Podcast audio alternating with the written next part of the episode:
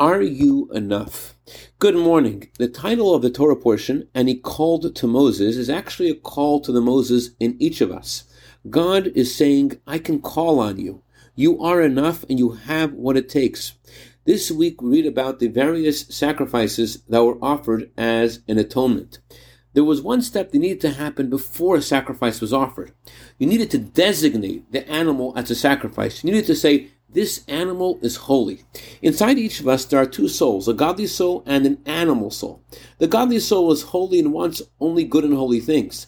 The animal soul, the one we're meant to offer to God, is selfish. It's not bad.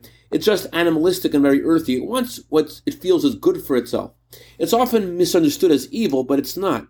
Hashem gives every person a godly soul and an animal soul that is designed uniquely for that person. No two godly souls or two animal souls are alike. We aren't meant to hurt the animal soul. In each of us, the godly soul is tasked to inspire the animal within to feel how it can enjoy a mitzvah and closeness with Hashem. The three kinds of animals the Torah says to offer, a sheep, a goat, and an ox, are beasts of prey. The lion, tiger, and wolf attack the ox, goat, and sheep respectively. God desires the one who is being attacked, says the Talmud, never the attacker. The docile nature of each of the three animals the Torah mentions is meant to bring home to us how our animal soul has potential. In each of us, there can be a whole zoo of animals coming from the evil inclination that can derail us from being the way we're meant to be. Step one is to declare to your animal soul, you are holy, you are enough, you were created in a perfect way known to the designer of all, and all I am meant to do is to polish you to make you sparkle.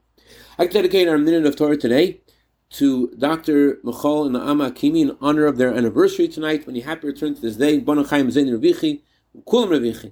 Also I dedicate this to Reb Benyamin, Reb Dava Meisha, and Reb Zomer Meir Einstein in honor of their birthdays, year of Bracha V'Atzlacha, and in honor of the yard site of Shokat, Bat Meir Gershon Halevi, Meir Neshama, Havin Aliyah, may she be good to better on behalf of all the family for all good, B'Seich, Klal Yisrael. Have a wonderful day.